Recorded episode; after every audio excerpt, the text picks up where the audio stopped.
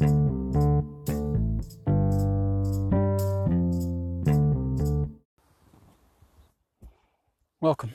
to the Adapting Places podcast. Uh, this is going to continue my thinking on perceptual experience and emotions related to place. Uh, but after a short time taken away to do uh, some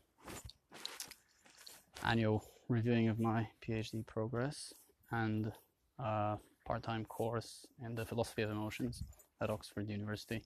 So that's not even a humble brag, it's a proper flex I'm doing here because uh, I learned a lot from that course, but I'm still trying to synthesize in my own way to understand the whole content of what I learned. And there's an essay I'd submit to get some credits for that. So I'm working on that alongside the analysis uh, for the PhD. So it's going to be a mishmash of the two things that would make me think more deeply about uh, how perceptions and emotions are alike and different.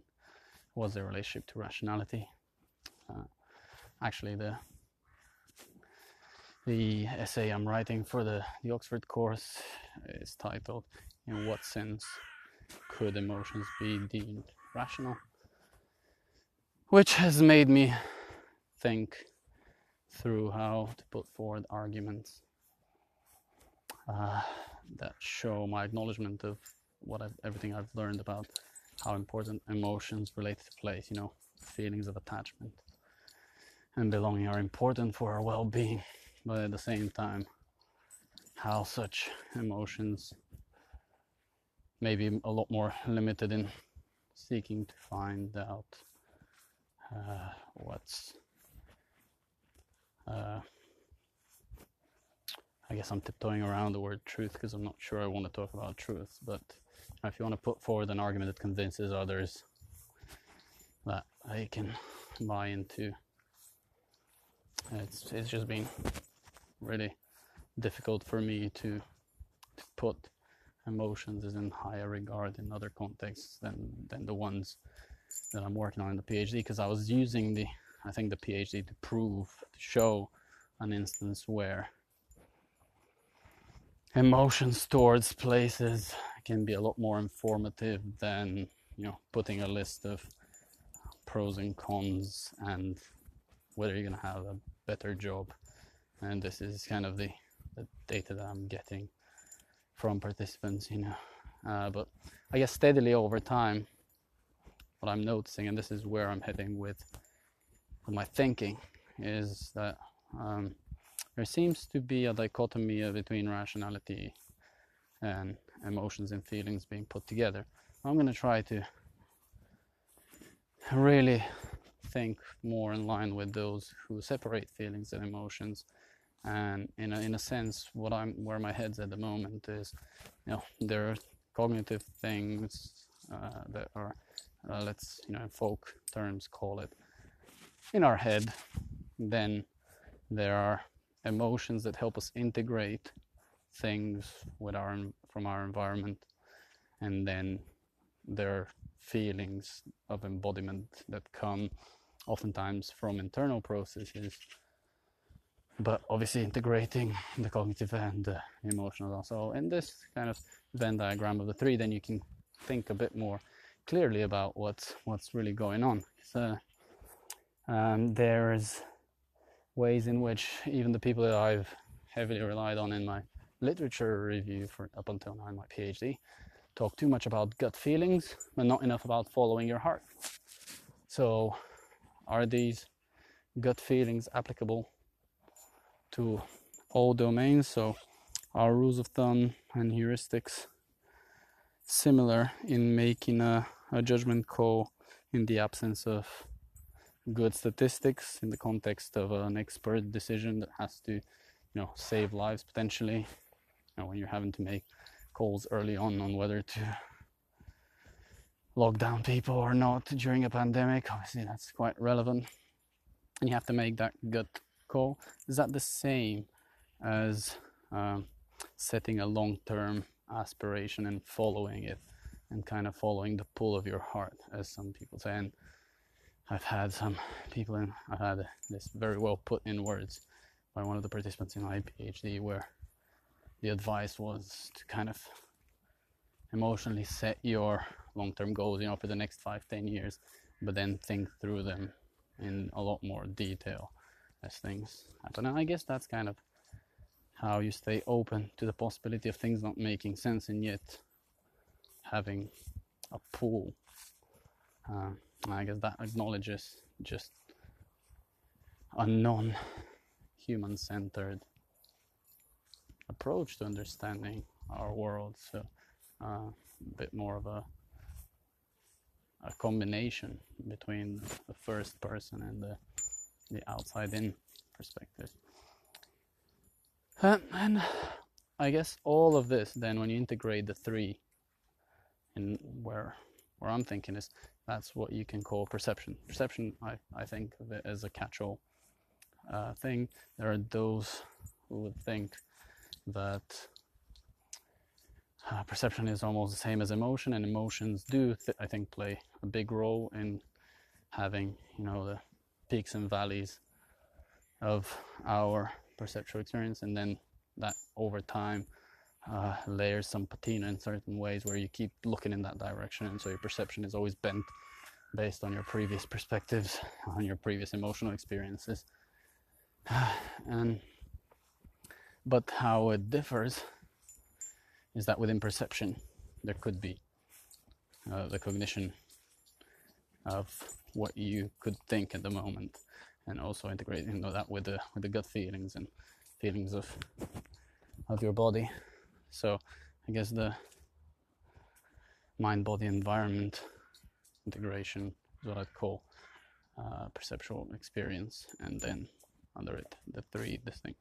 Um, and there's some interesting things that would come out of this when you get more specific.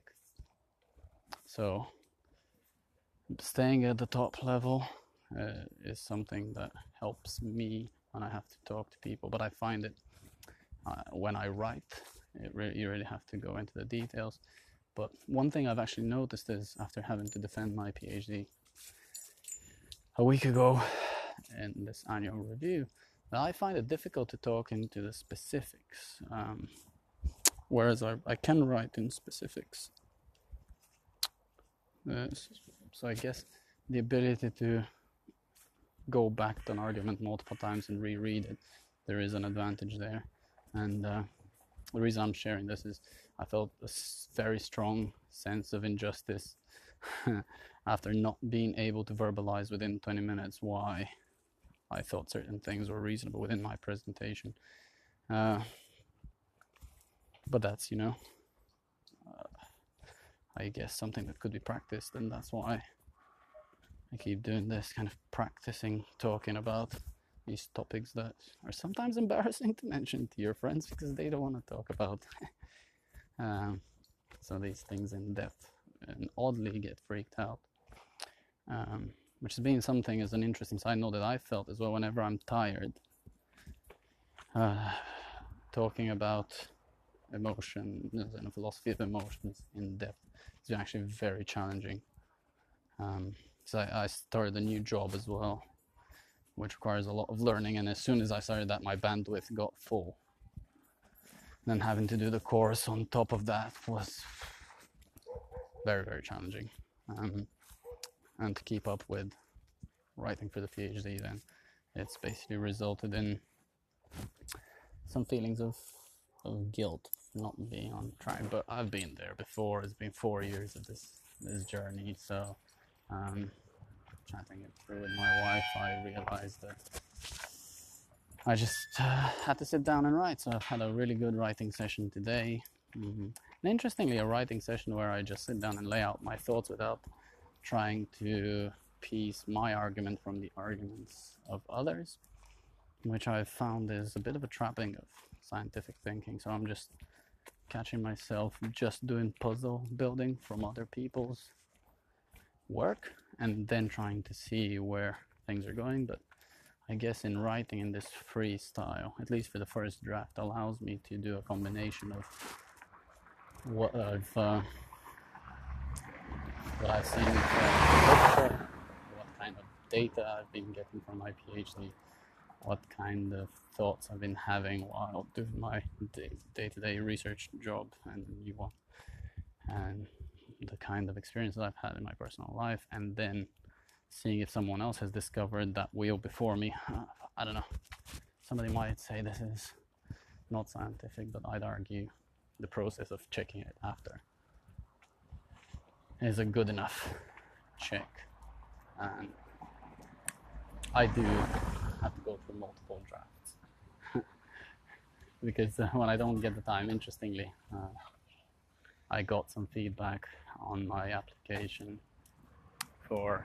Uh, so I applied to become a chartered scientist, uh, which is kind of an accreditation given by Royal Sent. Again, a proper flex. This, uh, not a humble brag. I'm really pleased with that. I'm a chartered scientist now, accredited by the Science Council. But the application process is, I think, 15 questions of 2,000 word essays that you have to write, describe the the processes you go through in your research, and then you get blind peer reviewed. Uh, so the the reviewers gave me feedback that I have a rambling style, and uh, I argue it's a it's a method inherited from uh, geographic thinking and geography. The people who do dri- drifting in cities to intentionally get lost to see what's really out there and not where they would naturally go, but just transferred into the mental space of walking around, which I found. This is not something I invented again um, Aldous Huxley in his Heaven and Hell sequel to the Doors of Perception book, uh, after having some mescaline experiences, used the analogy of the mind having antipodes that you don't tend to visit, but when you do, um, kind of in the just the way that you might go and visit Australia from other places and realize there are marsupials there. Um, might, they might look surprising at first, but if you really explore, you'd see that these areas populated with marsupials in your mind, uh, not literal, they follow certain patterns and rules as well. So, I guess all of this then that refers to me to perceptual experience. So staying at the top level. And perception you'd call the everything put together. Just tell me what you perceive. And that begs the question of what doesn't get perceived. And is it possible that it gets perceived somewhere? but is non-conceptual.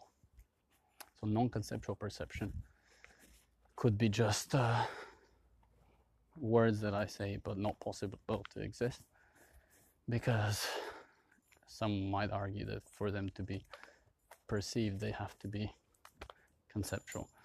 That requires that you buy into, I guess, a computational model of thinking where there are computations being done in the background rather than a lot of human action being just more non cognitive. So, could it be that feelings and emotions direct you without cognitive component into the kind of Venn diagram of the of the three, and in that way, then you'd probably say, "Oh, okay, then there is perceptual experience that is non-conceptual, and it's not tagged into different categories, but it's more integrated directly from the emotions into feelings and action. And, that, and within that, I would probably classify not just stuff that people think about as habits or uh, knee jerk reactions, but also gut instincts. You know, I've seen this before. You do it expert practice something like martial arts. And I'm thinking when I get faced with this kind of move, I'm gonna counteract it with this one. And you don't need to be 100% there. You know, you gotta be 80% of the solution and then adjust when the when the solution no longer works, you adjust. That's something I just heard from a fighter pilot on a Lex Fridman's podcast. Uh, the guy that saw UFOs was uh, David Fer- Ferver, I think. But I think it's interesting that how much of that doesn't require conceptual thinking. And it doesn't mean it's kind of not and entirely non-cognitive all the time. Because i guess there's some kind of thinking but it's kind of holistic. But for the for now i'll just call it emotion. Uh, so you just sense. So it's and i guess this ah, don't want to get messed up with introducing new terminology because i think the way i use perception is very much similar to sensing, but I guess how it's different is that there could be sensing with, at first, and then perception is that you have to have taken it in somewhere. You have to have perceived it. You know, it's taken in. It's not data. It's capta. It's captured already somewhere. So it's interesting to think how many things could be captured in the body and not in the mind if you made that kind of a distinction. Uh, so, and then the way you'd make it is you'd argue with giving more and more examples of things that are uncategorizable into concepts that the mind could comprehend, but it acts on them. So it's involved still, but it's not not in the traditional top-down categorizing way. Um, and I guess how that's all relevant to the PhD process that I've learned that I didn't know before. Um, I shared some of my so my first ever publication on the you know the literature review that looks at decision making uh, literature and tries to see what that means for choosing where to live. And I shared that with the, the course uh, tutor from the Oxford course, uh, Dr. Julia Weckend. It's been really lovely. And she straight away saw the work of Lazarus around core relational themes as relevant, and it's something that I've seen quoted by Gerd Gigerenzer, who talks about gut feelings and intuitions. But I think the, the view of Lazarus of core relational themes being this link between the mind and environment and how it actually works and how we put together situations and act on them and what the situations might mean to us. This is very interesting to me because the core relational themes seem to be relatively rigid in the, the original, but I bet you there's going to be people that have looked into that more in detail. And also, are they that conceptual because the way that the core relational themes are described in Lazarus is a bit teleological, a bit thinking with what the the end in mind might be, almost describing an if then algorithmic function,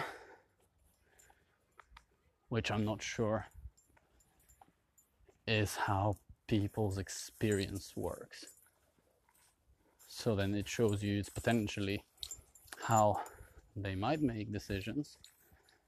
And you know, if you describe it from the side, it might be how you describe it.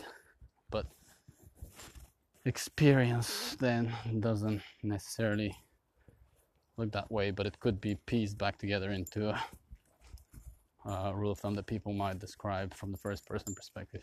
Biology, you know what? When you choose a place, when you're trying to choose where to live. First, you'd search for this kind of information, then you'd stop on, you know, this is what's important to me, and then you'd act in this way. And obviously, again, this formalization is something that requires the researchers' involvement. I'm not saying that people will do it on their own. It needs elicitation because it's normally so like self-evident to people that they get bored being asked those questions.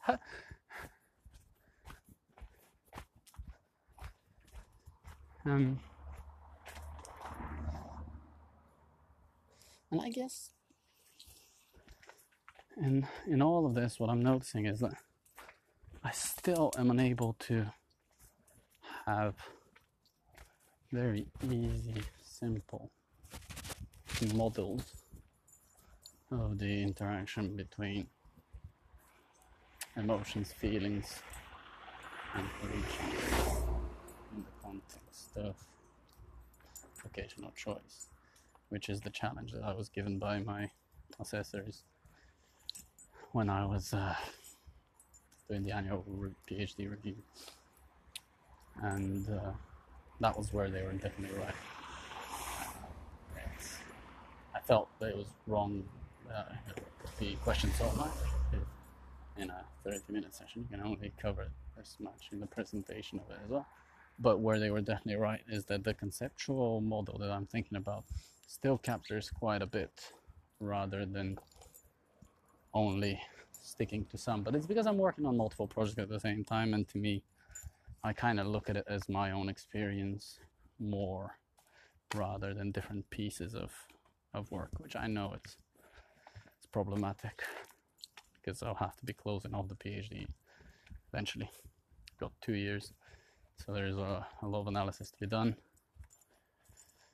But I think I'm way further down than I was probably showing at the, in the review, but I, I got the pass anyway. Uh, so I feel good about that. And uh, I've got an interview on this coming Friday, which might be one of the final ones from the data collection for the PhD, because again, I thought I'd be collecting more data, but the the advice from those assessors that were reviewing me at the PhD was that I've probably got quite a lot of data, and now it's a matter of ignoring certain things, uh, which I'm absolutely fine with. I, I do want to go deep into the analysis and then continue thinking about perception and emotion. For now, uh, that's, um, I think, as far as I can take it.